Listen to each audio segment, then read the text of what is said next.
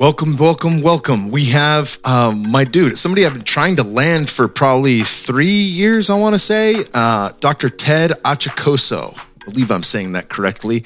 Uh, first learned about Dr. Ted through a number of mutual friends at PaleoFX, uh, many of which had told me he's the smartest guy I will ever meet, possibly the smartest guy on the planet. And I was like, all right, cool, yeah, sure. And uh, after listening to him on a recent episode with Ben Greenfield, and of course, uh, he's been uh, a guest multiple times on that show, as well as my buddy Luke Storey's Lifestylist podcast.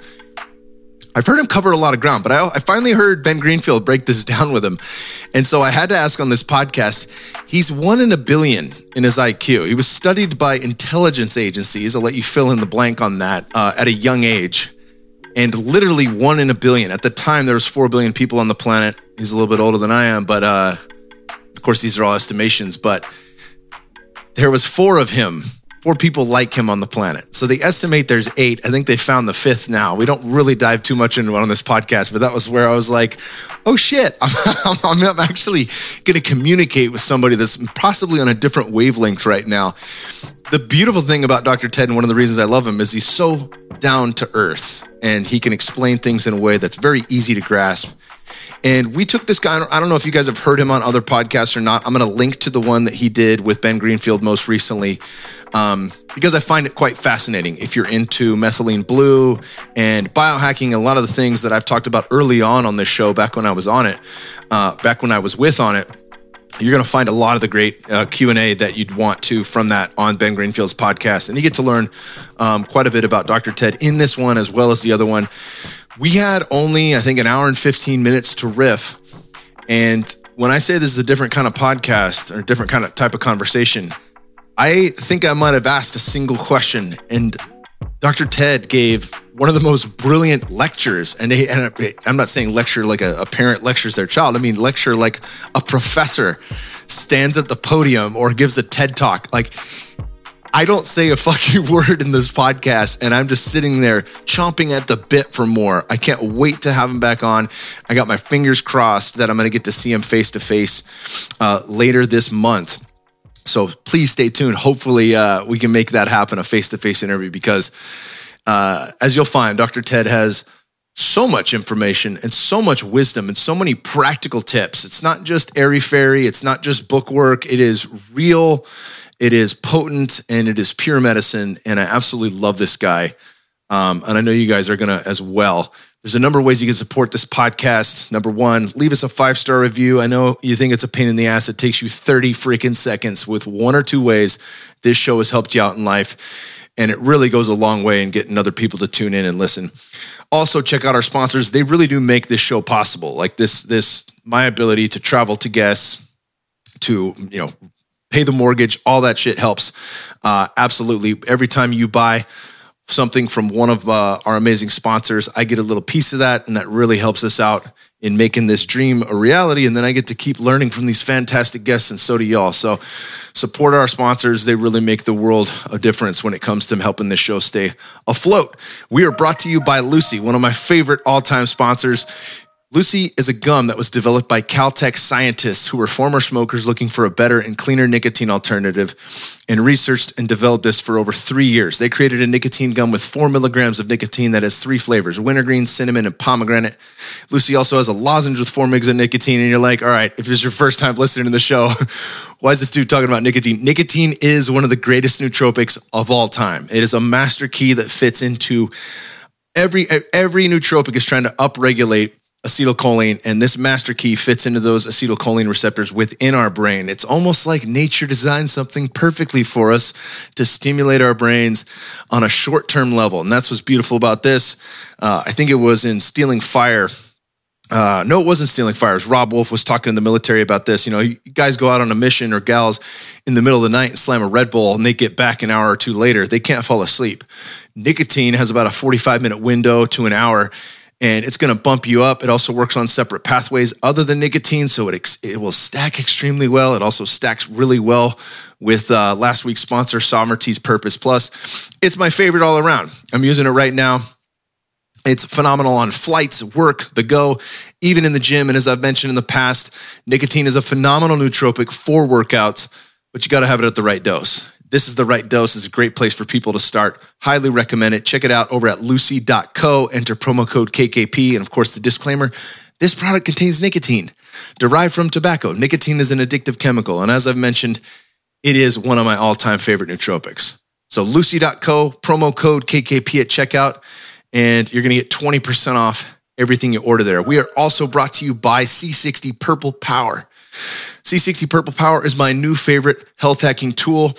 It is a carbon 60 super antioxidant that lifts the oxidative burden at the cellular level. It basically acts like a free radical sponge that helps you fight inflammation, boost immune function, increase energy, and mental clarity naturally. My friends at C60 Purple Power have told me that I might even recover faster from my workouts. Guess what? I am recovering faster from my workouts. And the way that I know that is I'm actually working out more than I have in probably two years. So, more consistent, heavier weights, and I'm recovering faster and faster. And this has been the only thing I've changed in my diet or my supplement regimen. It is absolutely phenomenal stuff. Most users notice an increase in energy and mental clarity after 30 days of daily use. A teaspoon a day is all that's required and added to your morning routine. I actually toss it in to my Four Sigmatic coffee when I'm blending it up, and they have it in MCT. They have it in MCT. They have it in avocado oil. All these fantastic oils that you can consume your C60 Purple Power with. Head over to c60purplepower.com and use code KKP for 15% off your very first order, or click the link below in the show notes. That is uh, C60 P U R P L E P O W E R dot com and code KKP at checkout. Also, we're brought to you by my boys at Bioptimizers. We got my man Wade Lightheart coming on later this month. Wade has a phenomenal, phenomenal wealth of knowledge about obviously the supplements he's created here at Bioptimizers, but also plant medicines and many other cool shit that you know that I'm into. If you want to be healthier, one of the best things you can possibly do is get at least seven hours of quality sleep every single night. I know, I know, it's hard to get that much sleep. Your mind keeps you awake. You can't get comfortable. You wake up early and can't fall asleep again. There are hundreds of reasons why you can't get seven hours of quality sleep each night. But listen, it's super important because your body heals itself when you sleep. And if you're not getting enough quality sleep, you're increasing your risk of disease. You're even making it harder to lose weight. Robb Wolf talked about this in every one of his books he's ever written. I think he said, if you're not getting enough sleep, you're cock blocking your fat loss. Paraphrasing, but this is straight from Robb Wolf, the man, the myth, the legend. Would you like to know an easy way to get more quality sleep every night? Make sure you're getting enough magnesium. Believe it or not, around 75% of people don't have enough of it, which helps explain why so many people have sleep problems. But please do not run to the store to buy the first shitty magnesium supplement you find. Most magnesium supplements use only two of the cheapest synthetic forms. And since they're not full spectrum, they won't fix your magnesium deficiency or help you sleep better.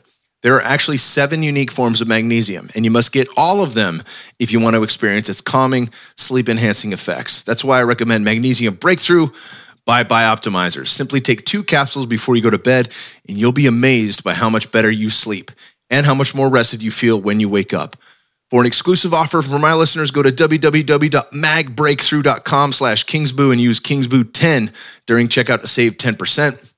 That is www.magbreakthrough.com slash Kingsboo. Kingsboo 10 at checkout for 10% off. And of course, we'll have that in the show notes as well. Last but not least, we're brought to you by Silent Mode. Silent Mode is a peak performance company aiming to help 100 million people reduce their resting heart rate by 5%, enabling happier, healthier lives. They believe the combination of music, science, and technology can create a new genre of mental fitness training, which can be practiced at home, at work, or when traveling. How do they do it? By providing access to guided mental fitness workouts delivered through a sensory deprivation device. Their toolkit custom builds a custom mental fitness workout program based on biometric feedback to help you breathe, sleep, and nap your way to a better life. This is absolutely phenomenal. Um, I've been working with this for a while now, and I want to tell you guys very few products have come my way in the digital sector or the technology sector that actually can impact my ability to turn my systems off. Meaning, how do I quiet my mind? How do I shut down internally and shut off to the outside world? And silent mode is one of a kind because it tackles it from every angle, from the physical with the actual device that they have to music actually in training the brain, calming you, and then walking you through different breathwork sections that actually can tune you up and get you cranked up before a podcast or slow you the F down before you get ready for a nap or a meditation or your sleep at night. It is absolutely phenomenal. They have guided breathwork sections produced with neuromusicologists. That is neuromusicologists. These guys are studying the brain and different frequencies and hertz within music and sound to actually entrain the brain. They're doing some very cool stuff and they have breathwork experts as long as well as a number of other experts on there. All right, y'all, for 15% off the Power Mask and six months free Breathonics subscription, you can go over to silentmode.com slash KKP. That is S I L E N T M O D E dot com forward slash KKP and use the promo code KKP21 upon checkout specifically for the Kyle Kingsbury podcast listeners. Silentmode.com slash KKP, promo code KKP21, and you're going to get a huge deal. And without further ado, my man, Dr. Ted Achacoso.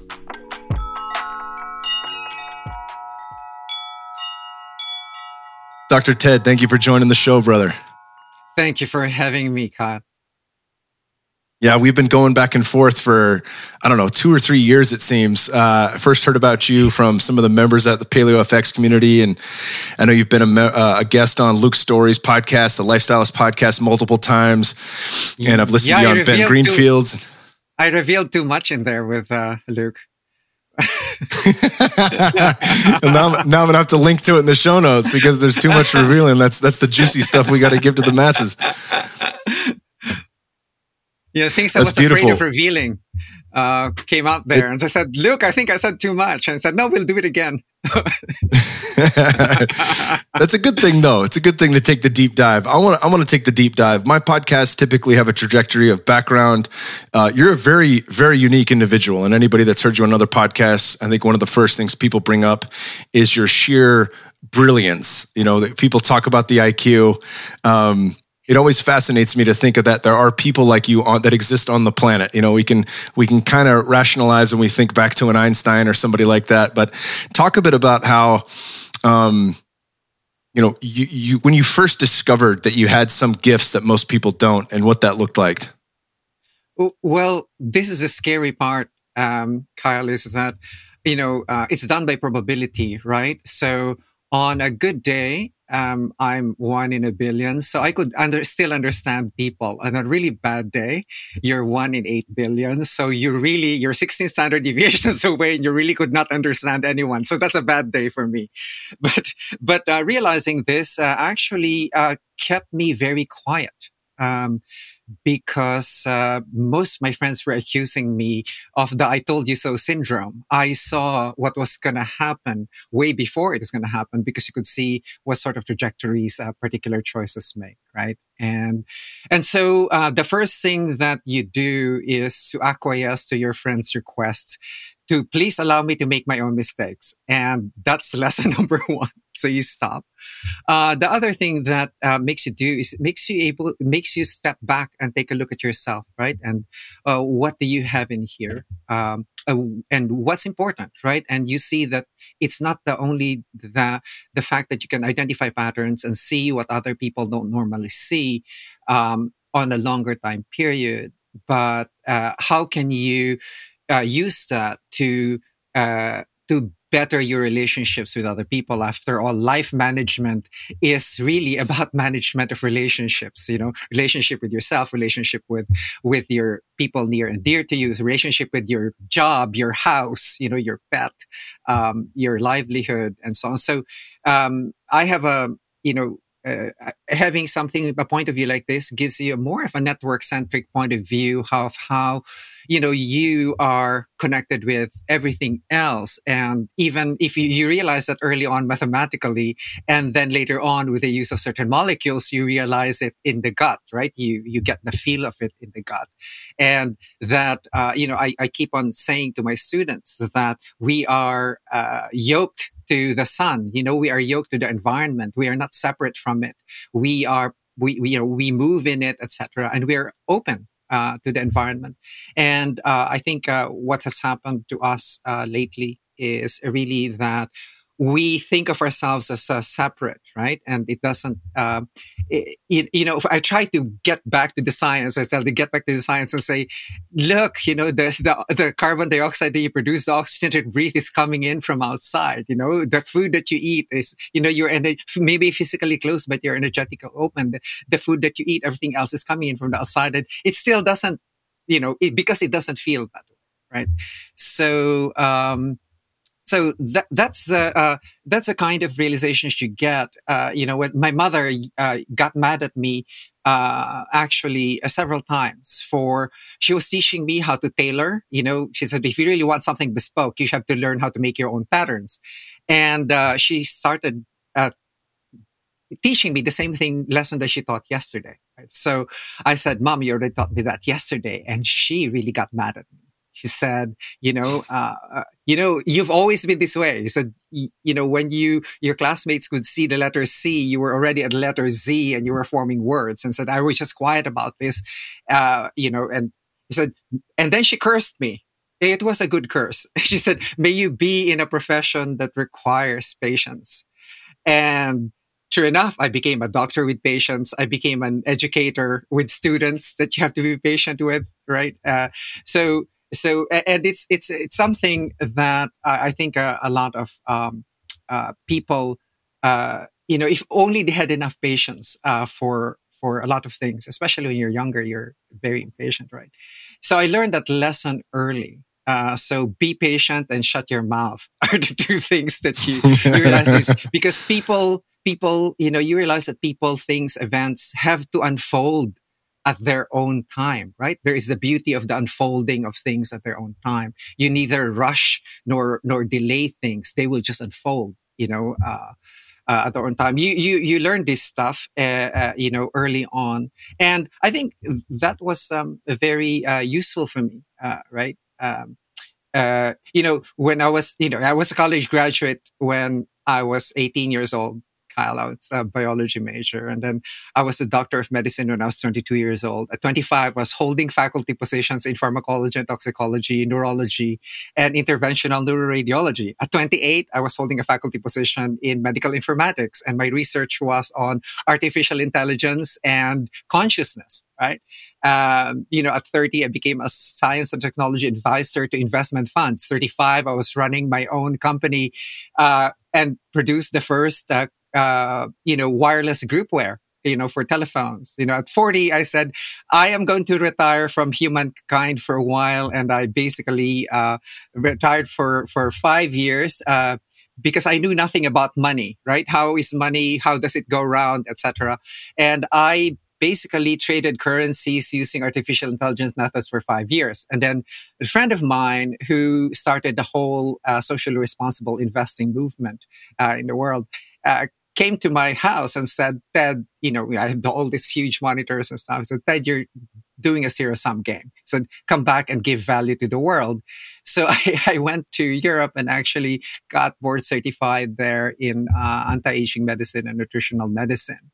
Um, and then uh, from there, you know, um, from there, I started a, a whole nonprofit uh, called Health Optimization Medicine and Practice because I saw that, you know, we're basically locked into a disease model uh, of things, right? And everything is like, uh, you know, my frustration was, you know, these they're young people who could afford, right? This is I. My mother has hypertension. My dad has uh, uh, Alzheimer's, uh, and the illness medicine doctors would give them like two different preventive sets, right? So I said, well, is there a maintenance for for the body? And there is right? And the maintenance is, is called that's why i called it health optimization medicine. It's because it's just the detection and correction of imbalances uh, in the body right? Uh, so instead of diagnosis and treatment of disease you detect and correct imbalances with the metabolites.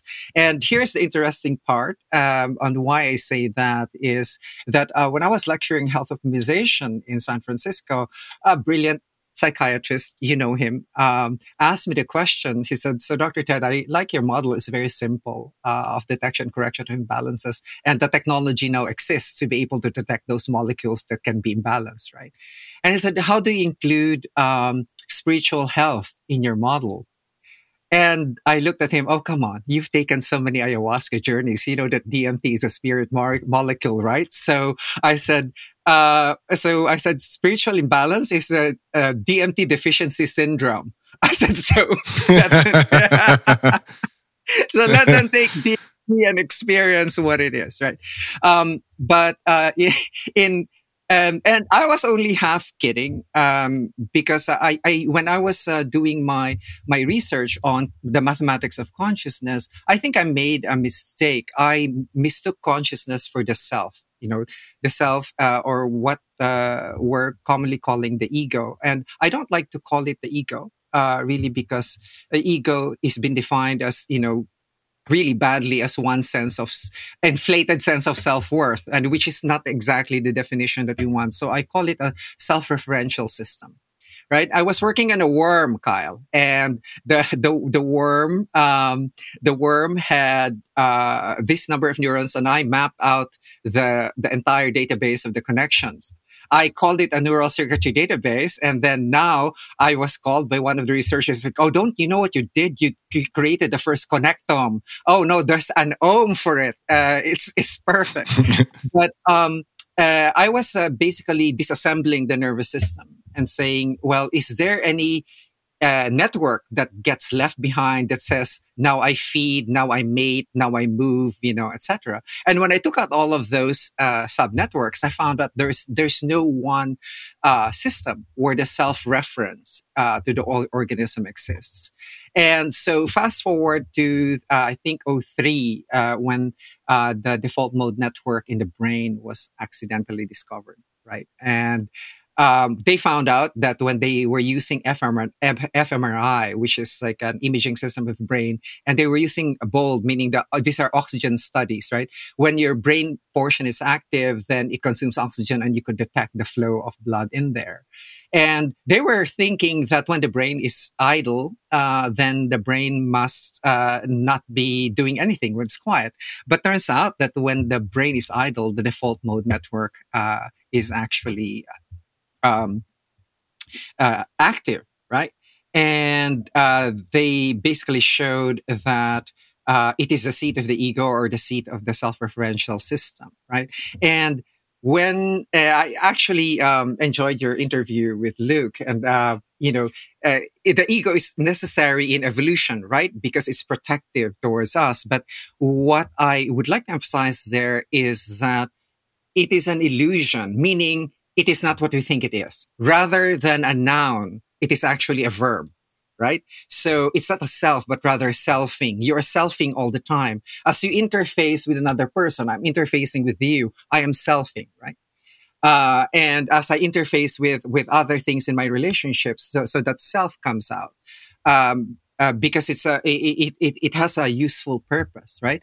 It's it's just that it doesn't exist as a noun or an object. It, it's a process that occurs all the time. In fact james fadiman just wrote a book the, the dad of microdosing right? Just wrote a book on multiple selves that you're having all of these multiple selves or all the time. And i was saying well maybe we have all multiple personality disorders we just don't know it yet.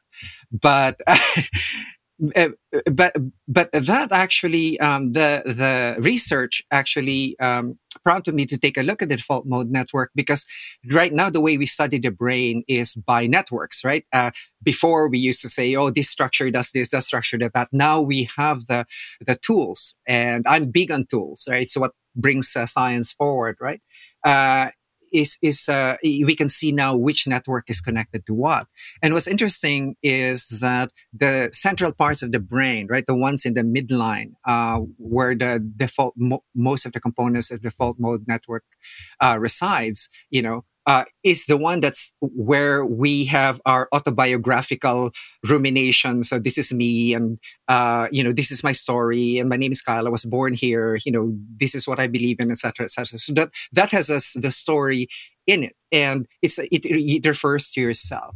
Opposite that is uh, the task positive network, and on the whole, it's opposite uh, the default mode network, right? When the default mode network is on, the task positive net- network is off, And what it is is it's ex- externally um, externally focused, right? For example, when I was doing surgery before, uh, like minimally invasive brain surgery, you would lose track of time, etc. You're externally focused, right? And that's a flow activity, right? Uh, there are many um, uh, activities now uh, which are recommended that will induce flow, the flow state, etc. And that's really the task positive network, uh, basically um, uh, decreasing the activity of your default mode network. Now, the default mode net, the, the task positive network, since they're cross wired, right, actually um, has two components. Uh, it has uh, it's again this is at the at the side of the brain rather than at the center, and there is what's called the salience network, and salience means knowing what is relevant for your goal, right?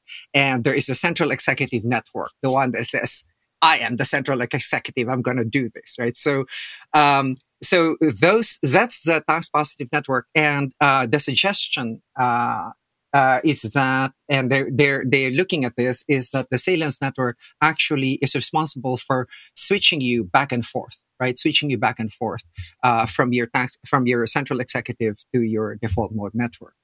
So. Um, so uh, that that uh, was very interesting to me because my research was on consciousness and they were proposing that it's probably the the flip flopping of these two networks that's actually causing consciousness. But of course, um, uh, the more interesting part of it would be, you know, uh, the, the, how so uh, I said if if the default mode network say is hyperactive in people with depression, for example, or in people with uh, with uh, uh, uh, um, uh, mood disorders or dysphoria, and so on. So the default mode network is hyperactive. It says, is there a way of actually, you know, decreasing it? And that actually led me to the psychedelics, uh, the you know uh, the classic psychedelics, for example, like uh, uh, uh ayahuasca, which is DMT, and and uh, you know psilocybin, um, which is psilocin, you know, um, and you know synthetic uh, LSD uh, would actually do this. And you know, um, Robin Carhart Harris uh, in in London was the one who showed that when you are say uh, on uh, psilocybin, right? Uh, it shows that your default mode network actually has decreased blood flow and your task positive network has increased blood flow. And those networks that don't normally communicate with each other are able to communicate. That's why you get creative, right? Creative solutions uh, during the time, because the uh, the ego or the self-referential system is like a conductor it cannot possibly it cannot possibly get all inputs from your senses. It's going to say, no, that's relevant. This is, you know, it's going to say, yeah, these are the things that I consider relevant, and this is what's going to come up to consciousness. And what I usually say to people is like, your consciousness is actually delayed by about either 350 milliseconds or seven seconds. You know, my computation in 1992 was about two pi seconds. So we are actually living in a delayed consciousness world, right? So um, and if you look at the brain as a prediction organ, say if you're catching something, right, uh, like a ball or something, you, the brain is actually continually ad- adjusting and adjusting to that uh, that delay. That's right, uh, and it, uh, it's as if everything is going on seamlessly. But when you look at it under the uh, under the seams, you see that. Um, uh, there is uh, that particular delay.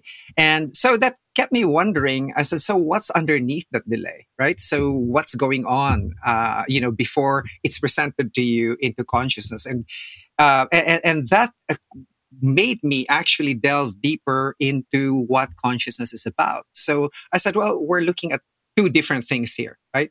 So on the one part, we're looking at what I call medical consciousness or physiologic consciousness. And this, I think there's a reason why we have so many uh, disagreements of what it is, is because we don't have any really good definition of what it is. So what I did is I separated what we use in medicine or what we use in normal language as either physiologic consciousness or medical consciousness. And essentially, it is very simple. There's three components.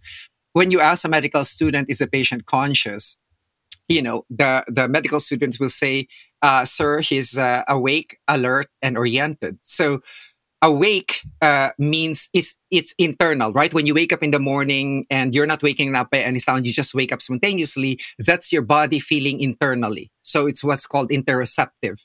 Right? So that's that's interoceptive consciousness. Uh, so that's that's uh, awakeness, and then alert meaning you are responding to light, sound. You're looking around, right? If you're in the hospital, looking around, so you're alert, right? And then oriented, you know, say I ask you, uh, do you know where you are? Uh, do you know your name? You know what day it is? What happened? So just oriented, and that already uses symbolic language, and that's what's called abstractive right? Uh, consciousness. And this is what I call physiologic consciousness. And, and this is useful. Um, I on, on the basis of uh, like formulate formulating like a Glasgow coma scale, right? So when you see you know the coma scales that are being developed for patients, so I put that aside, right? And then taking a look now at consciousness for what it is is a diff- for me is a different discussion altogether. Although the patterns uh, may be the same, right?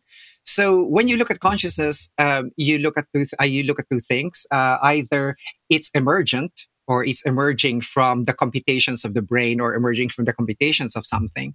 And there is, uh, uh, there are two competing theories right now that are being tested, right? And they are, it's called an adversarial competition, but they had, they have a $10 million grant, meaning they agree to the same methods, but they will try to disprove each other right? And mm. so the, the, the first one is that well, it's a it's an emergent uh, property of a brain that's computing, right? Uh, so it's the first one is called what's called global workspace theory, meaning you know when the when the inputs come into the brain uh, you know the brain has to apportion it to the processors right and the moment it sends it out for processing you feel consciousness right and that's that's the assertion of that the other one is actually um, more interesting uh, for me uh, because of uh, my experiences with uh, psychedelic experiences, right? The other one is that it's an inherent property uh, rather than emergent property. It's an inherent property of the universe. So, and um, in the brain, the the, uh, the the model is called uh, integrated information theory, meaning that there are subnetworks which if they combine to each other and feedback on each other, they produce something called consciousness. So it means that you know, uh, depending on how much information is being exchanged in the networks, you know, even uh, say a thermostat would have its sort of kind of consciousness, right? And so our subato- subatomic particles protoconscious and you begin to look at it that way and that's why for me it's inherently more interesting however there's Eh, Kyle, there's something that's um, uh, actually missing from the discussion, which I uh, actually am putting in the equation. Do you have to be alive to be conscious, right? And so we need to have a definition of life. And, you know, the Chilean scientists Maturana and Varela already took a crack at this a, a, a long time ago.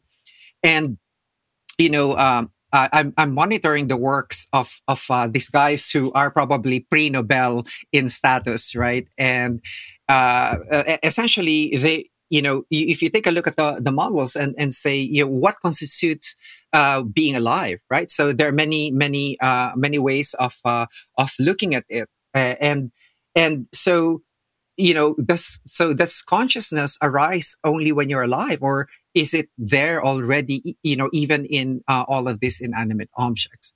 So um, and I, and I think those are the points. So, you know i'm not taking any sides here or anything like that. I just find things more interesting because in the end kyle you, we have to be um, able to rest in everything that changes right? Uh, we take our we, we basically sit and be comfortable in everything that's changing uh, because that's the only thing that's going to be constant is how this uh, how this changes. Um, but what's what's important here is taking a look at it from you know the way I teach, for example, uh, in the in the history of medicine, right? So. In, in the history of medicine, you take a look, say, of uh, disease causation. How is disease caused, right? And in in in the olden times, you you know it was a magical form of perspective, right? And I remember um, being uh, growing up in the mountains in the Philippines, and uh, one of the uh, one of the farmhands got a urinary tract infection, and the um, the the village healer, who was a female, right, uh, said, "Oh, you know." You peed at a mound in the forest, and that had uh, the dwarves in it, and they offended them and so the solution to that, uh, the, treatment is actually to go and ha- make a food offering to those elves that you or dwarves that you you actually offended right? And so uh, and that's and it's still done in some parts of the world you know? Uh, they they do that. And um, because they do they do believe in in uh, magical things right and and then when you look at um, uh, and when we came to, the religious phase right and the religious phase said well okay you're having a, a seizure when the seizure is actually oh you're having demons inside your body and so and so we are going to put uh, a trephination. We're going to bore a hole in your skull. We're uh, going to uh, trepane you in order to let the evil spirits escape, right? Or the demons escape. Um, so you could see that the mode of treatment is that way, right? And then you move to the empirical point of view, uh, where where you say, oh, okay, oh, that person's having hyperactive foci of electricity in the brain that's causing the seizures. And you know what? You know, pure CBD that uh, actually quiets down that. And, you know, now you have these molecules from uh, cannabis or hemp that actually is able to quiet down uh, the seizures, especially those with born with, for example, the Lennox-Gastaut syndrome or Dravet syndrome with uncontrollable seizures, right? Uh, and, and, then you go now to the rational uh, uh, mode, which you know um, we are very very poor at doing. Right, we don't think statistically, and rational thinking is statistical thinking. Um, so when when when we do this, it's like okay, now come the seatbelt laws, Right, when it's like you have to put on your seatbelt because chances are when you get into an accident, this is a you know, this is the what's going to happen to you.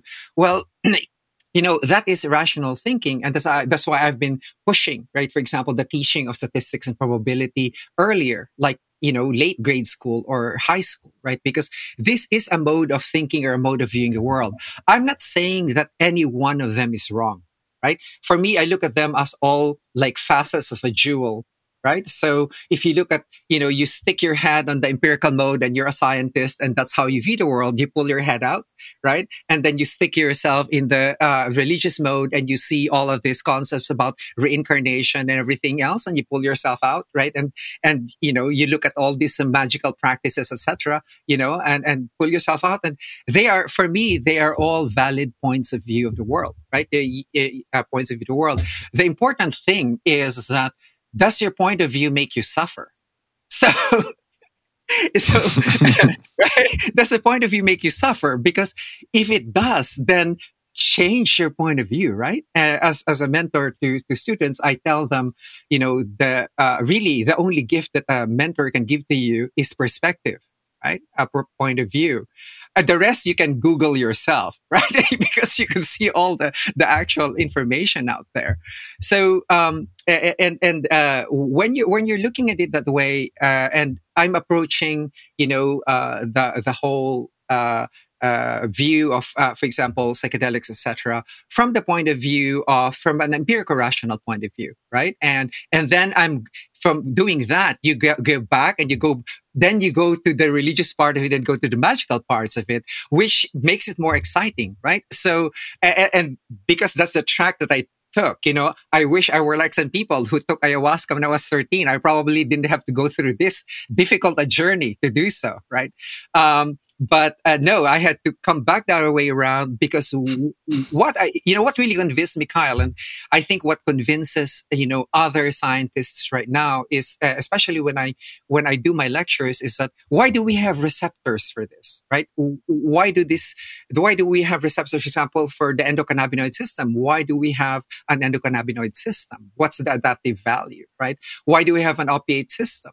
You know, and you know, uh, so why do we have, uh, uh, you know, 5-HT2A receptors that bind not only serotonin, but uh, this, this other psychedelic? So it basically provides a bridge or an entree, right? An entree to the whole, uh, oh, the whole exploration.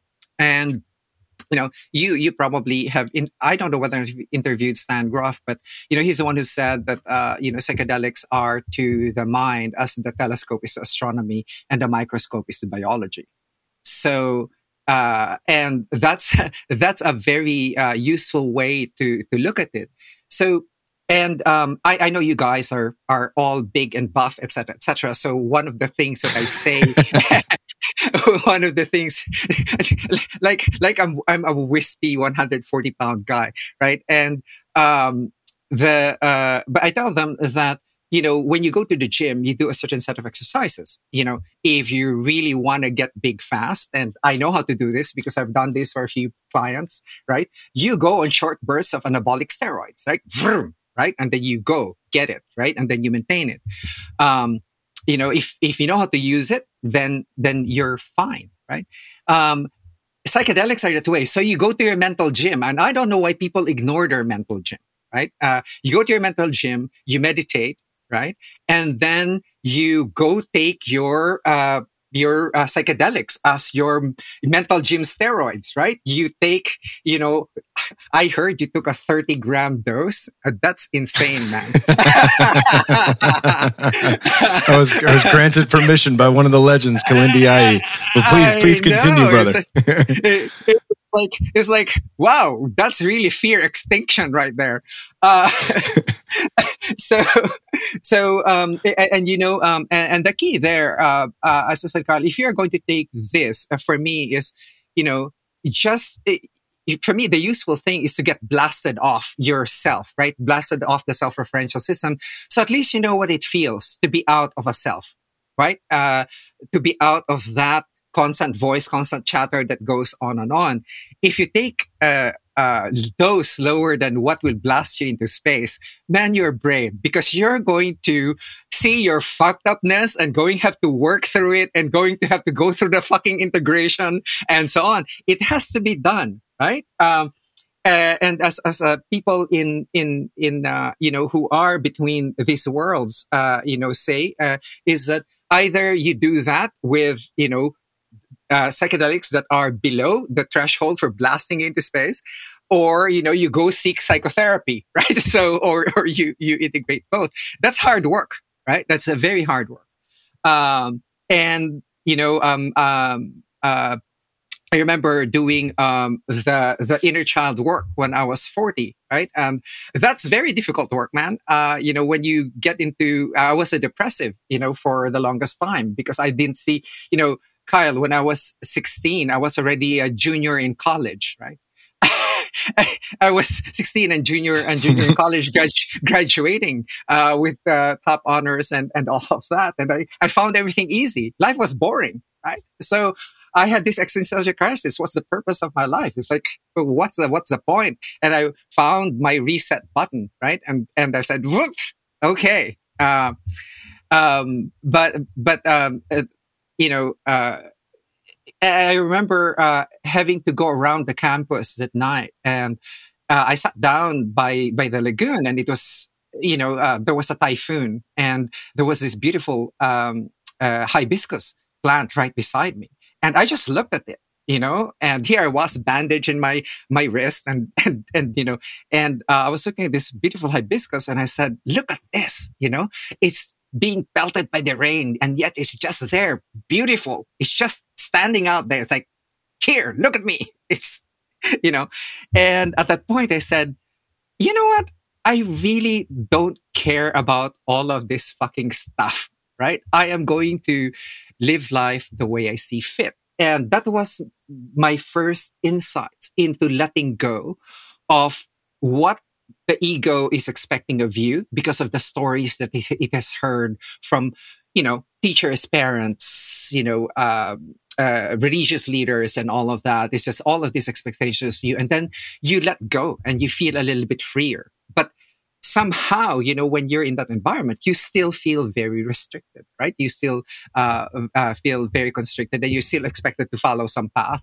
And um, my my thinking before I did that is like, okay, you know, I'm gonna you know graduate college, I'm gonna be a, a, a doctor, and then I'm gonna be earning this stuff, and I'm gonna have a wife and kids, and and all of this stuff. And I said, uh, that's all been done before. I said, boring.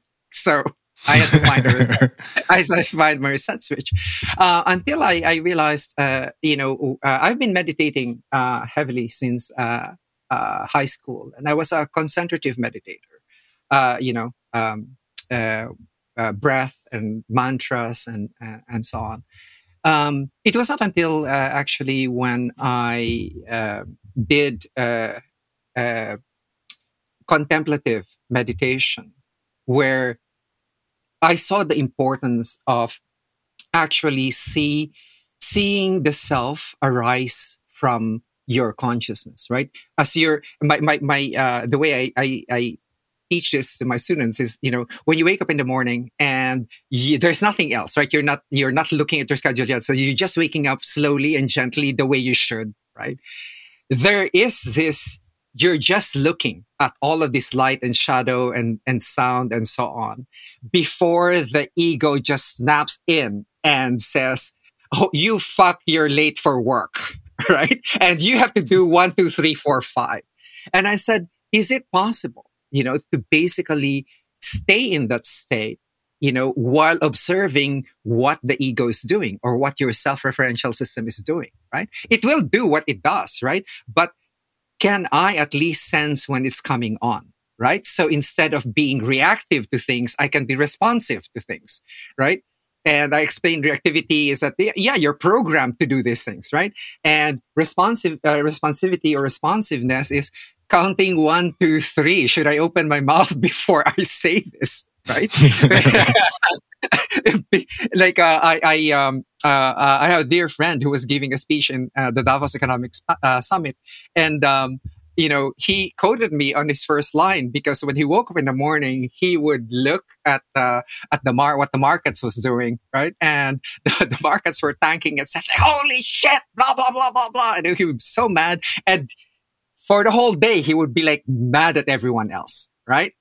And I said, why don't you stop doing that? I said, before you start blaming other people for the way you feel, I said, why don't you ask yourself, you know, am I, am I hungry? Did I poop yet?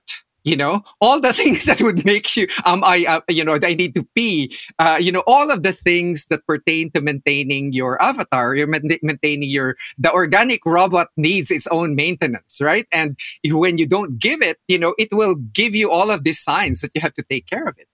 So um that was uh th- that's actually uh um uh, uh you know he said said, you know, I I I quoted you in this, but it, it's actually a, uh, for me, it's like these are the simple things that we miss, right? Uh, by not paying attention to the current moment, because in the end, uh, uh, what I realized was doing is like, how do I decrease suffering in myself, right? And in and and in so doing, decrease suffering in others, knowing that there is no other, right? So you and I are basically the same, right? So when I looked at that, and so that really took me deeply into Buddhism, right? And uh, and I was lucky enough uh, to be um, uh, when when I was here in DC, I was lucky enough, right, to to be taught actually Buddhism before it was, uh, you know, the uh, pre-Buddhist religion, right? Uh, Bon, right? A bond is a is in its pre-Buddhist state is another religion unto itself, right? And it's where the practice of Dzogchen or the Great Perfection comes from. And um, the uh, you know I, I regard Buddhism as this big predatory shark, right? And it's big and it's gonna prey on all of these smaller uh, religions with uh, shamanistic um, you know, um, uh, legacies and, and so on and so forth. So at the time, you know, that the uh, Dalai Lama actually protected the Bon, there were only about 2,000 uh, genuine practitioners of Bon, right? But what was nice about Buddhism, what they did is they did classify what what the Bon people did. Of course, uh, there's the uh, uh, you know the uh, nine ways of Bon, and you probably people have probably heard that, or they can just Google the nine ways of Bon, and you could see that the first uh, four of those all have to do with magic, right? They all have to do with things like soul retrieval, um, you know, energy work, magic, etc., etc. And then the um, uh, the five and six will be five will be if you are actually a married person uh, who is going to get into the Bon tradition. Uh, six is for actually people who would like to get into the priesthood of Bon uh, and and you know wouldn't wouldn't be uh, uh, you know raising children and so on. And then seven, eight, and nine is uh, as a classic. You know, it's the um, uh, uh, Sutra, Tantra, and Dzogchen. So seven is, uh, you know, uh, the various sutras or the various teachings, right? And the way I summarize this is really very simple. um, uh, Kyle, is that um, sutra is you know like rejecting the poison. So you you see all of these practices that you know um, uh, they basically become very austere in their living. They push away all of these worldly things, etc., etc. You know uh, that's that's basically uh, shunning the poison, right? Uh, and um, uh, tantra is basically using the poison as medicine. So basically, you incorporate these little bits of this poison in your life, right? In in order for you to be able to get to observe the self from arising. And I, you know, the whole point of this is like, what's the whole point of this? And um, you know, it's it, when you get to Dzogchen, which is the great perfection, that is basically ingesting the whole poison, you know, to liberate you or to free you. And I didn't understand what that, that meant until uh, actually I had a, a, a, a, clear understanding, at least in scientific uh, terms, of what that is, right? That's the self or the ego. Um, essentially, that's both uh, doing the clinging and aversion to things, right? It's, it either wants something, pushes something away all the time right? It's that's all it does every time uh, every time. And when you get to a certain stage of meditation you could even see your desire for a cup of tea arise or your desire for a cup of coffee arise. Not just like stand up and get coffee but you could see the desire actually come up. And you can actually say can i act on this? Right? And so the the famous uh, Dzogchen um, uh, uh, meditation, of course, is the you know sky, the open sky meditation, right? And there are the, the, the, sky has lots of clouds and this, these are your thoughts and emotions and everything else that surrounds you, what you see, what you hear, and so on. And the clouds are always changing, right? But it's still always a perfect sky, right? Uh, so when you, when you begin to accept that all of that, the entire poison, right, is actually the, your liberation, you know, it, it, it, becomes very freeing because you, you don't cling to to any thought or feeling etc they're they're just arising and they're just you know they they they move away right? And and they move away and the next uh, thing goes. And you know um uh, as I say, you know, the, the fight that you had with your partner last night and you're still ruminating today. I should have said fucking this instead of that. You know, that's already gone. I mean, that's just in your memory. That's how you're wired. This is the wiring of, of, uh, of the avatar, right? So we're just coming up there and what's what's bad about it is that it has the, the self or the uh, self-referential system or the ego has a way of grabbing this and the way I uh, teach this is that, you know, you have a thought, right? So uh, imagine you just have a, a, a, memory and they're usually stored with some sort of emotion. So say, let's just agree that there are eight basic types of emotion, you know, for, for argument's sake. Those are just the flavors that are available to you at any one time, right? I teach that emotion is simply energy, right? And the, all the anger, fear, etc., all, all of those are the flavor of the ice cream, right? So wh- whatever it is, there's energy underneath, and it's how you use that emotion, right? Uh, it's how you use emotion. Unfortunately, you know, your memory when you grab it, right? Uh, say, uh, uh, e- e- say the memory of your argument, right? It will get different flavors and mix them up for that particular memory. And one of the, and, and that's the reason why um, it basically overtakes your sense of awareness, right? You, you basically your whole ego or your sense of self takes over. Like there's no space around your sense of self. And I like the way Sam Harris actually says this. It's like, it's this really this simple. You have a dear friend and you run to him and he says, I don't believe that you fucking did that to me. And you go, what? What did I do? At that particular moment, you are actually consumed by the ego, right? Because there is no sense of that arising before you said what, you know, uh, there is that moment where you could feel that arise and say, okay, this is another person who is running his own programs and his own memories, etc., etc. And then this is what he is perceiving it to be. Right. And you could right at the moment that you actually uh, uh, realize that that right that's when you can change your response. And therefore you could have a more harmonious relationship. Or if you really hate this person, you know, totally uh, shut him off. like that, that, that, depends on what lesson he has to learn for the day, right? Uh, or for the year or whatever. Um, I, I, I, I, do agree with you. You know, I, I, I've heard uh, most of Ram Dass's uh, uh, podcasts and, um, uh, you know, I, there's a joke between me and him that I'll just tell. I cannot tell on air, but um, the, um, the, the the thing that that he says is actually uh, uh, very interesting. He said, uh, you know, you have a curriculum, right? You're given a curriculum, and this is the curriculum that you you have to make. You're you're you're you're thinking that you're deciding all of this, but actually, this has already been pre-decided. That's actually um, a very um, interesting way to think about it, right? But um, but for me, Kyle, these are all stories, right? There are magical stories, religious stories, you know, uh, empirical stories, rational stories, evolutionary stories. Um, I, I, tend to view the lens as a scientist from an evolutionary lens, right? How did these things all develop?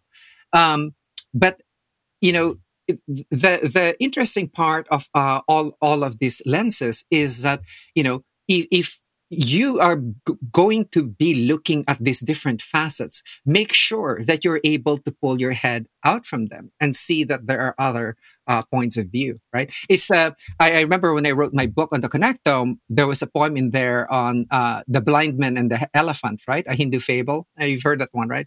One, yeah. one blind man you touch the trunk and it's very much like a rope you know uh, one uh, you know touch the, uh, the the leg and it's very much a tree you know uh, and uh, touch the side and very much like a wall. And our our uh, perspectives are very much like that right? And what psychedelics can do is they blast you out to see the whole elephant or the whole jewel that you're you're um, basically um, looking at or putting yourself in However, for me, the more important thing is these are nice concepts, right? These are nice stories that we tell ourselves and so on. But what is most important, I feel, uh, for me at least, is the cessation of suffering, right? How do we not suffer? And that's done moment by moment. It's not done in long time spans, right? It's done right now. By each moment that that you are uh, you are aware, you know, it's it's uh, born anew. It's always new every time, right? And that's how you know it's, it's been said that you know the the uh, brain rev- never really you know stops from planning the future and uh, and uh, remembering the past, right? Uh, because that's how we were able to survive as a species, right? You remember that that, that tiger is gonna eat you, and therefore you're gonna plan around your hunt, right? And uh, and so on. So that's that has an adaptive value to us for survival. But what what it is is really maladaptive for our peace of mind or for our happiness. And I define happiness very simply. I mean, you know, um, for people, for example, say, Dr. Ted, I want to be happy. I said, how do you define happiness? Right. Uh, and uh, for me, it's really very simple. Uh, it's uh, uh, essentially a sense of the, your uh, dynamic equanimity. Right. And by that, I mean, you know, there are people um, who are addicted to emotion, right? They like tidal waves of joy. They like deep whirlpools of sorrow and they, they do that. I I'm not like that. For me, it's like I'm I'm okay with gentle waves, right? I'm okay with gentle waves of of uh, of things, and you know, if if you if you like, you know, floating at the at the uh, rough side of the river, that's fine with me. You know, I'll float by the quiet side of the river. It's just uh, uh, each to his own um, way of uh, having to navigate this, or you know, where you're actually pushed to go. It's like, oh no, you're not gonna be here in this in this little quiet segment of the river. There you go. You know, you need to navigate those rough waters, and that, that's that's how I I um, uh, think about these things. It's it's more like um, how do you not suffer moment by moment, right? And you realize that the suffering is actually uh, so. And that actually is very much tied in with the neuroscience of enlightenment or what enlightenment is all about. I mean, you were talking about consciousness, the self, right? And I have a very simple definition really of enlightenment. And enlightenment is a freedom from the illusion of the self, right? I'm not saying it's freedom from the self because the self has adaptive value right? It is there. But freedom from the illusion of self, and it all comes with the definition of illusion, right? Um, illusion uh, essentially is it's not what it seems to be. And the way I say it, like it's not a noun, it's a verb. You're selfing all the time. So the self is not what it seems to be. And if you look at it, like for example, if you have circular lights, right? And you don't know they're circular. And so they just flash out one by one, right? And but when they flash out in sequence, right? And it's you see the circle out there.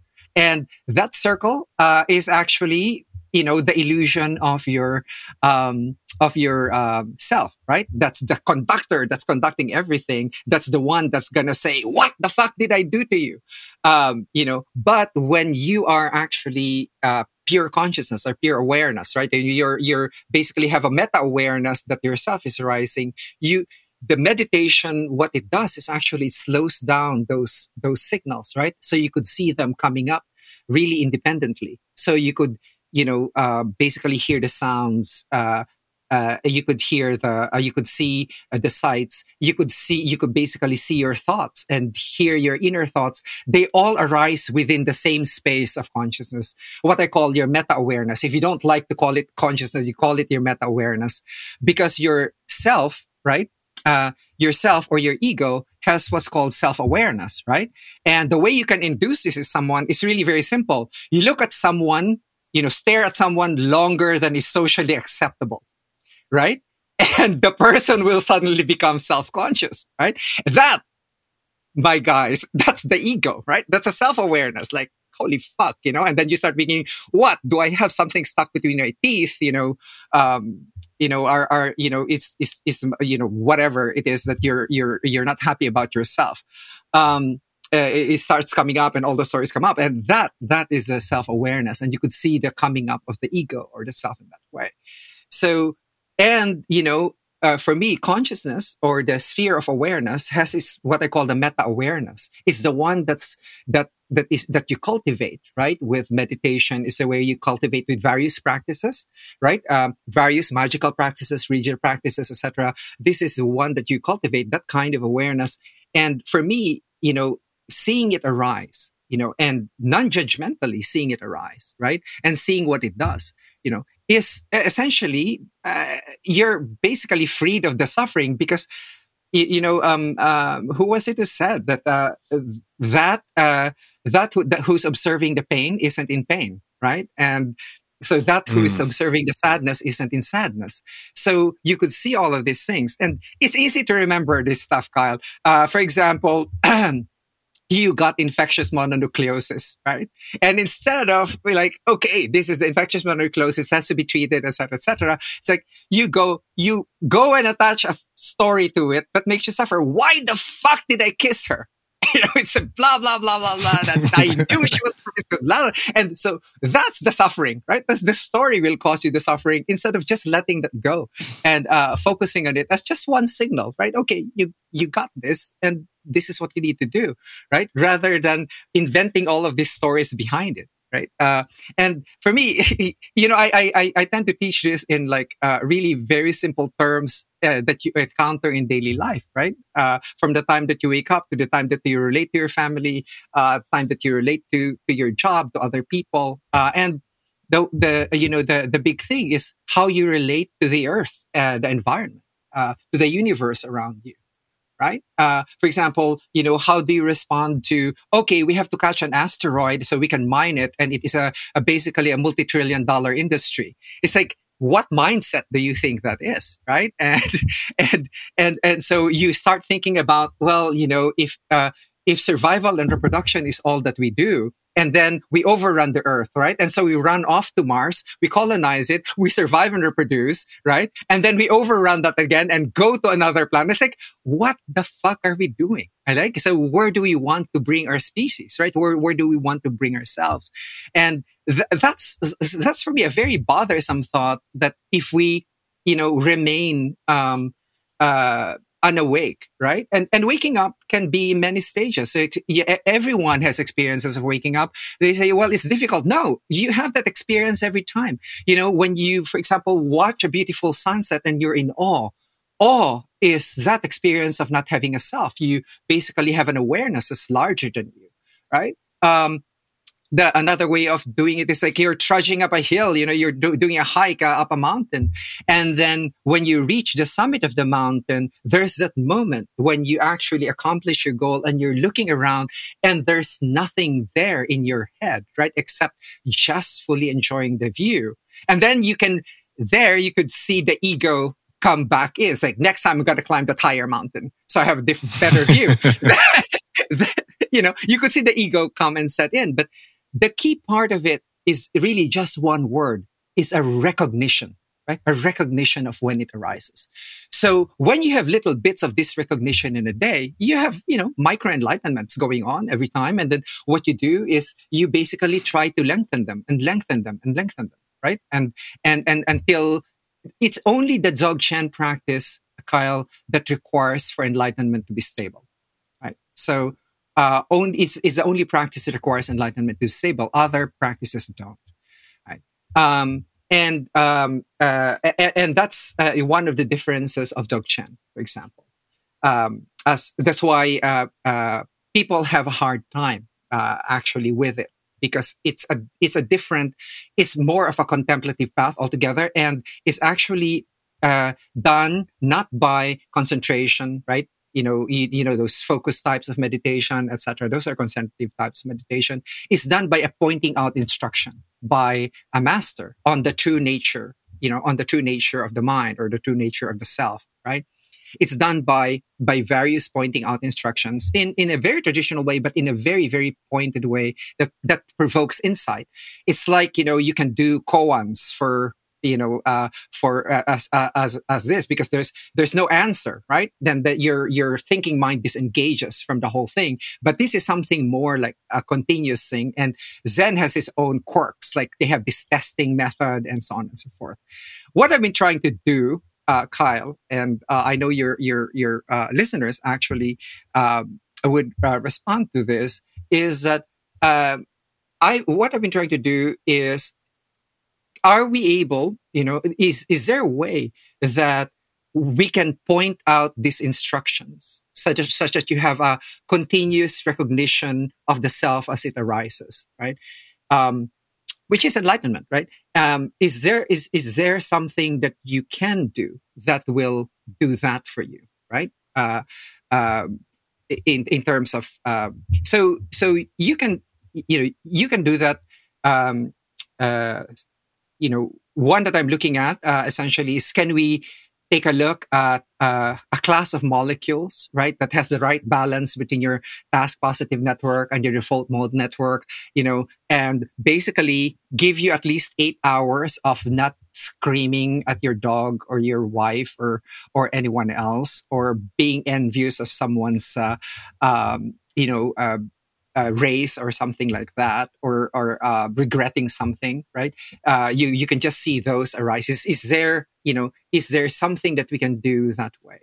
Um, the other thing is that well you know there are uh, like uh, others are devising like uh, machines, right? That can um, quiet down particular centers of the brain and activate certain centers of the brain. You know, be they magnetic stimulation. Um, I was just reading up uh, uh, on a book uh, where they were able to induce psychopathic behavior with transcranial magnetic stimulation. But that's another story. It's actually quite scary and funny.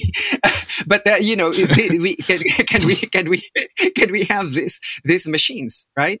And if you look at it now, um, uh, you know, this is, you know, looking at it first from a scientific point of view and then going back to the perspectives that are available to you. And I said, none of them uh, is wrong. It's just that we, you know, uh, there was someone who said that uh, humans are really one of the worst uh, species on Earth. Um, in, I call them it's the most pernicious species on earth, right? Because um, we're the only ones who are willing to die for our own beliefs, and and, and, you know, we pillage, plunder nations. We go invade other countries, etc., because we believe in our might and our right to do that. Um, uh, or, or, uh, uh, we believe that, uh, you know, um, uh, we have to make more profits and grow our companies. So we're going to pollute plastics in in the oceans and we're going to use child labor and we're going to do sex slavery and all that stuff you know eh, eh, that's that's that's a kind of thing that you get to examine right when you're listening so like what do you really believe in and um, for me beliefs are if if you have programmers in your uh, among your listeners they will know this for me beliefs are just like global variables when you create a, a program right when you set something to true then a, a, basically a, set of uh, routines, subroutines uh, actually go to action. So you can think of it like if Jesus Christ is true, then do the following. You know, if Buddha is true, then do the following. So, but the thing is, you could actually, uh, you know, set that to false one, or you could set that to, or my favorite is that if you don't know what to set it to and you want to quiet it down, say, um, uh, this, one of the sayings that my mother used to tell me is the early bird catches the worm for promptness, right? So I basically put a semicolon in the saying by putting in the early bird catches the early worm. So, you know, you, you could see immediately how you can get rid of these uh, kinds of things that are programmed inside you. And that this, this, you know, Socrates said that unex- unexamined life is not worth living. It does allow you, right, to, to examine uh, what's what's uh, oh, uh, what's in there, right? And then to see whether or not you will react or respond, right, um, to things. So that's that's uh, you know the the way I I see the melding of this is can I have um, uh, what I'm doing now is can I now do a neuroscientific pointing out instruction to you guys. No, now knowing that you have a DMN, now knowing that you have a meta awareness, you know, can I point out to you that the self is illusory and it's a process? It's a selfing process every time. Is there a way to actually poke different parts of that in, in the empirical or, or the scientific sense, right? Can we do that and still come up with the realizations that a traditional um, uh, Dzogchen master you know they're really good at this you know they're really good ones uh, uh, uh, they're able to provoke in you these kinds of insights you know so far it's been easy for me and for people who are in the scientific world and who uh, are actually exploring you know meditation and all of these others uh, the illusion of the self and so on it's easier for me to explain it this way right? Uh, they know that I've been in this area for a long time. And it's easier for me to explain this way because they have a model by which they can cling to, right? Uh, as I said, it's very hard to, to uh, basically pull your head out of the scientific ass. Right. So the whole world's got their head stuck in it. yeah. Yeah. Yeah. And, uh, um, it's it's, it's uh, uh, basically the you know what's the reward? The reward is seeing the entire sparkling gem, right? Uh, it's right there. Uh, and it's it's it's for you to rest on, right? Because it's always changing, right? So the the whole thing is it's always changing. The light always hits it a different way, and so on. Or or um, oh, it's, it's in in the sky, you know, it's always changing. So that's that's uh, how I uh, basically um, uh, why I'm doing this from a scientific point of view because that's where I came from, and then I got trained in Bon and Dzogchen, and I said, well, is it possible to point it out in a scientific way? you know so uh so people who are not you know so poor people like me who did not uh you know have mushroom journeys or ayahuasca journeys when we were teenagers or in our 20s you know can actually go and and actually um uh you know the, the the tendency our tendency as scientists is to try to make sense of things right and the whole thing is that to be comfortable in things that don't make sense right? It doesn't make sense and that's all right. That's, that's the, you know, that's one of the things that you learn and, uh, you see, you see change all the time. Um, one of the, uh, you know, if, if you're going to use it as your, your, uh, mental gym, uh, super steroid, right? When you take a high dose, um, like I did for early in ayahuasca, it's, it's more like there are certain gifts that you take away from. Um, for example, I understood what unconditional love of the universe was all about, right? It's like, uh, it gets to you, you wake up and, uh, you know, I used to wake up at four in the morning and writhing in this like orgasmic pleasure. And this is already like, you know, uh, two, three days afterwards. And, and this, just this reassurance that you know, every, it's the full security of the universe, right? There's nothing that you can do where you're not taken care of. There's nothing that you, you, you, you can do, say, or whatever, you know, uh, that is not covered, but by that unconditional love that, that's there. And for me, that's a gift, right? And, um, and, uh, I immediately, of course, my ego says, well, you know, uh, so, uh, essentially, uh, you are now, uh, conflating this with faith. I said, I'm beginning to suspect that those who preach about faith don't even know what it is, right? so so um and uh, there was also someone who said uh, that you know in the beginning we had no word for imagination so we used the word faith instead. So um um but but that's that's the um uh you know these are gifts that you get you know from uh, uh for me um and I agree with with uh, certain uh, scientists that, uh, like for example, um, uh, uh, the uh, uh, Hopkins people who are doing um, um, lots of research in on psilocybin, right? Uh, you know, the people rank psychedelic journeys as one of the top five um, most significant experiences in your lives, right? And ten years later, it still hasn't changed.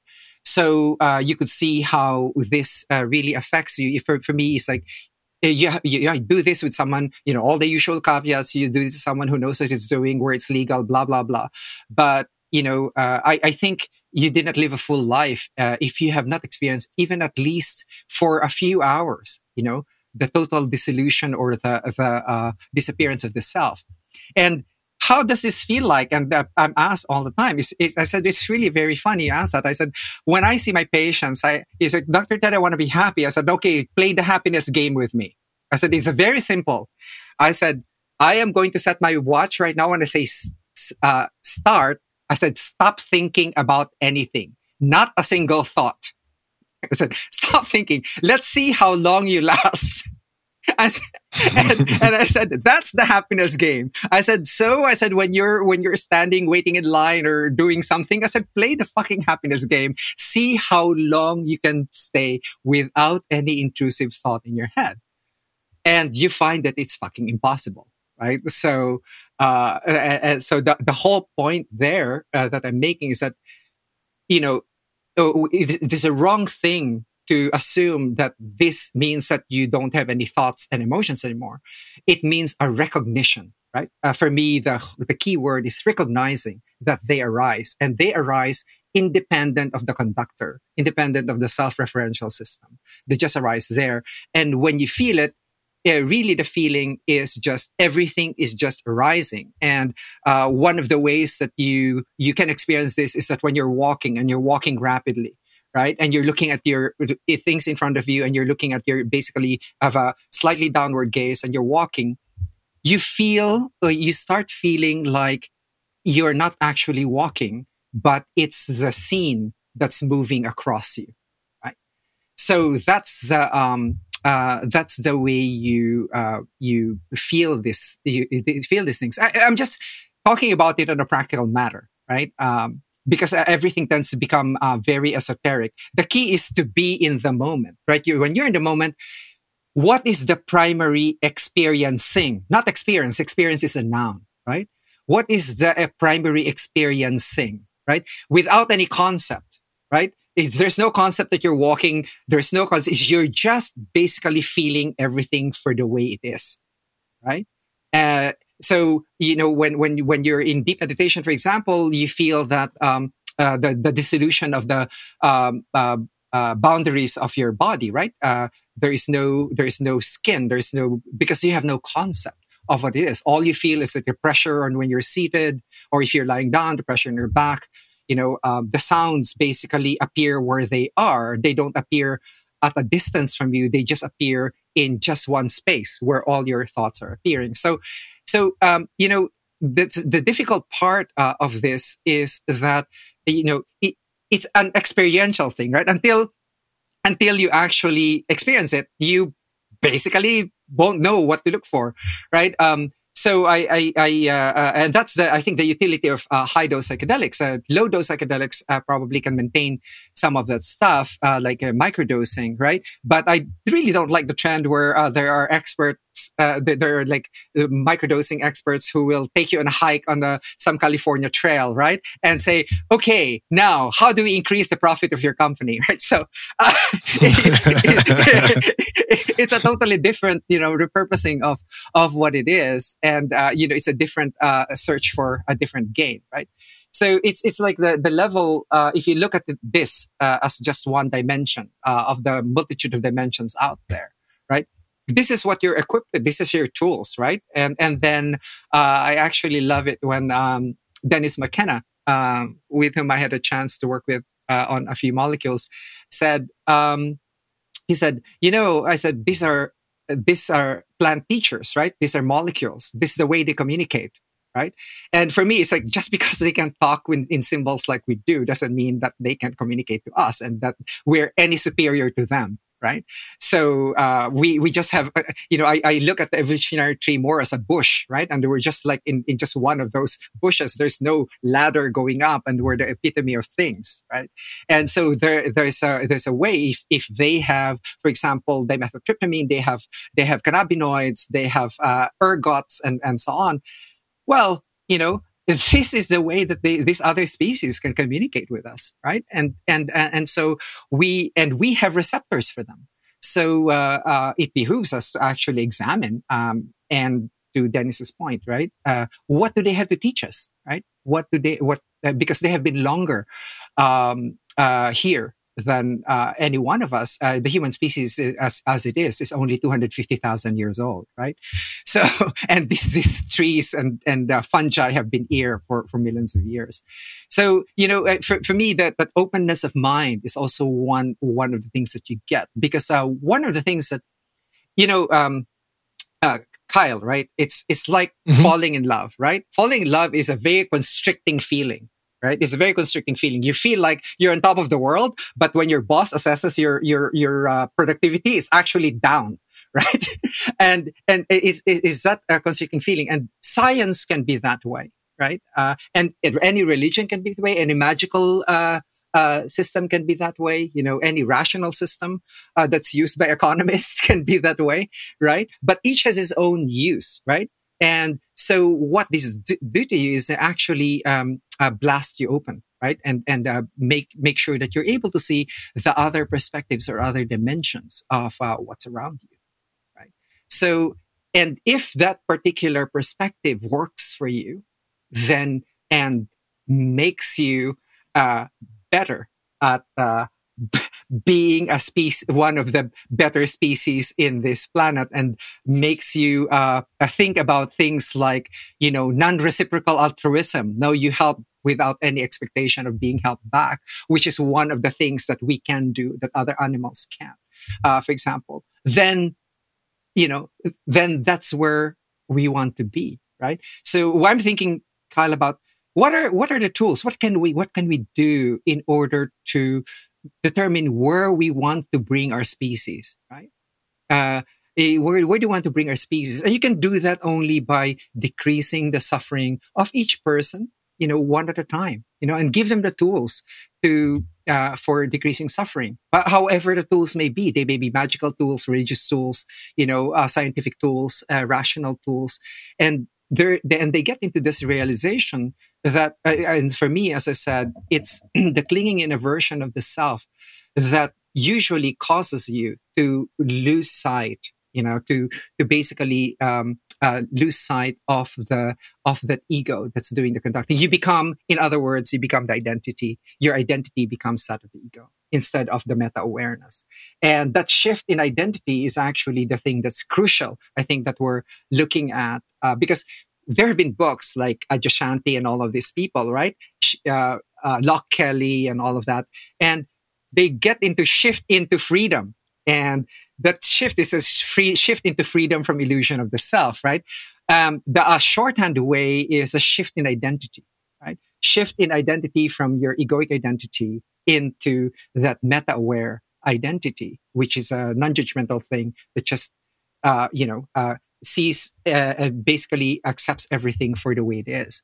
And that's what I mean by Dzogchen, basically consuming all the poison in order to liberate itself. Everything, all the joys, sorrows, you know, laughter, fears, uh, you know, uh, self-deceptions, uh, attachments, etc. All of those, they are you. They arise in real time and you have to accept them for the way they are right? There's no pushing them away. There's no clinging to them. They just arise there, right? And once you get there, it's a very liberating position. So uh, that that's that's the um, that's my journey. Yeah, that's my journey um, from that, and and I think uh, from from this uh, uh, uh mini lecture that I did, Kyle, I I think I have uh, I have lost all my credibility as a scientist now. no, hell no, brother. Hell no. Well, this was the easiest podcast I've ever been a part of. I don't think I. Oh, this is just great. I, I, love. I love it when online interviews I can serve a softball or two and and let the guest run with it. But uh, that was that was fantastic. Um, definitely want to have you back on. I think this is super pertinent information in our times and very pertinent for me. You know, very pertinent for me as I've as I've come to understand and seeing through the lens of what the fuck are we doing right now in medicine? What are we doing with the world? Why are we locking ourselves down from, you know, uh, the boogeyman, which we have a 99.73% chance of surviving? There's a lot of question marks that I've had to sit with, but I think this offering that you've brought to the table really, I can, you know, track it back to me and what's the cause of my suffering. Well a lot of that is in the ability to surrender to what is. It, it, lies in my ability to to take all of the things as they are with acceptance and know that i'm just along for the ride. There is a certain part of this that i'm not in control of and just remembering what i am in control of this physical entity you know allows me to have a, a greater degree of grace and allow me to flow with life as i travel through these interesting times that we're in right now Hey, you just gave your audience all the entire keys to their liberation, Kyle. Uh, you could have just done it in the, that minute rather than for me expounding for, you know, uh, over an hour here. No, I absolutely, absolutely loved it, brother. Um, where, where, where can people, where can people find more of you? Where can people see your work? Where can people dive into your books? Yeah, um, my uh, uh, essentially, I have a a nonprofit to teach uh, physicians and practitioners, the non-physicians, um, on how to practice health optimization medicine. It's after all relieving suffering, right?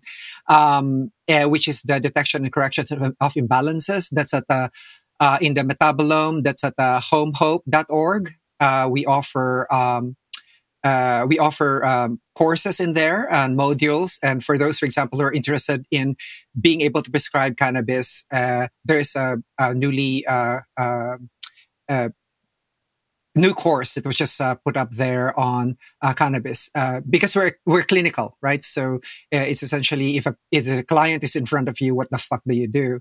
You know, none. You know, we we leave the didactics. So okay, you're you're a nerd. So here's uh, here are the rabbit holes for the science, right? But but here's your your client or your patient. So what do you do?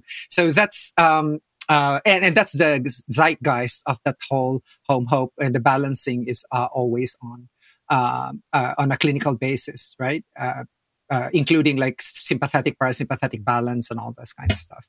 Um, the other one uh, is troscriptions.com. That's like prescriptions, but with a TRO. troscriptions.com is actually um, the brand of the company Smarter, Not Harder. Um, and that's snhlife.com.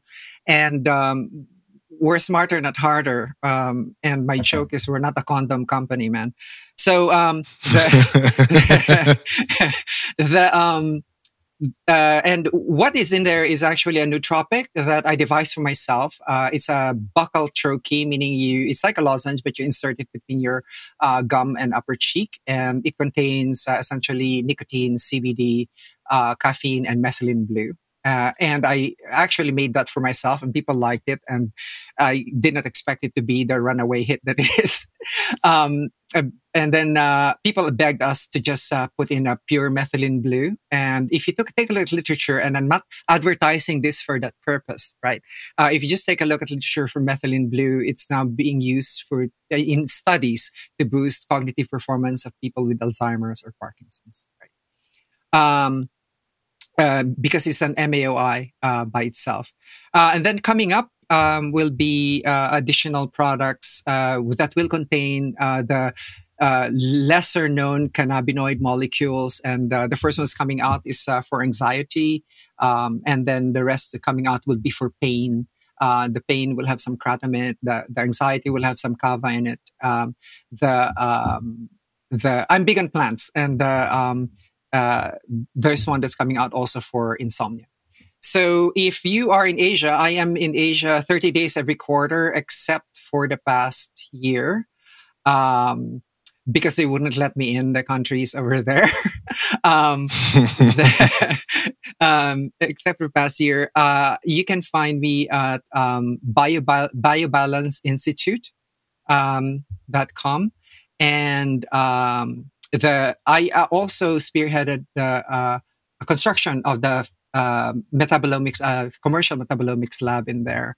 Um, because uh, these things uh, are, although they're 40 years old, there are very few of them around the world. Um, and this uh, this uh, metametrics.com is actually intended to serve the metabolomics needs of the ASEAN region. So I um, all I'm uh, going to do here, Kyle, uh, and it is I, would like to really to encourage your listeners. Uh, you know, by decreasing suffering in yourself, you decrease suffering in others. And you, you know, one of the things that you should do is not think locally, right? Uh, you know, um, for me, it's like always think of the global ramifications of the changes that you make within yourself right? There's a saying, think globally, act locally. No, uh, that's, that's, that uh, for me, it's more like act globally, right? And uh, think locally. So, because uh, uh, now we, we are actually at a stage where we cannot afford uh, any more damage or losses to the only organic spaceship that we're in. So, you know, um, much of our wants, desires, etc., are actually tied in to the bigger picture of how we are actually united across the board, connected to everything else. Beautiful, brother. Thank you so much. It's been it's been an amazing amazing hour and twenty minutes with you. Um, we will one hundred percent run this back in the near future, and I'll link to, of course, everything that you've offered in the show notes. We didn't even dive into any of the biohacks, any of the, I mean, I, I, wanted to rabbit hole methylene blue with you. I, have I've been a fan of it for many years. Um, but of course, you know, people can try that on for size for themselves at Troscript, Troscriptions. We'll have all that in the show notes. And uh, it's been a real pleasure and an honor to chat with you, brother. And the pleasure is mine and the honor is mine, Kyle. Thank you.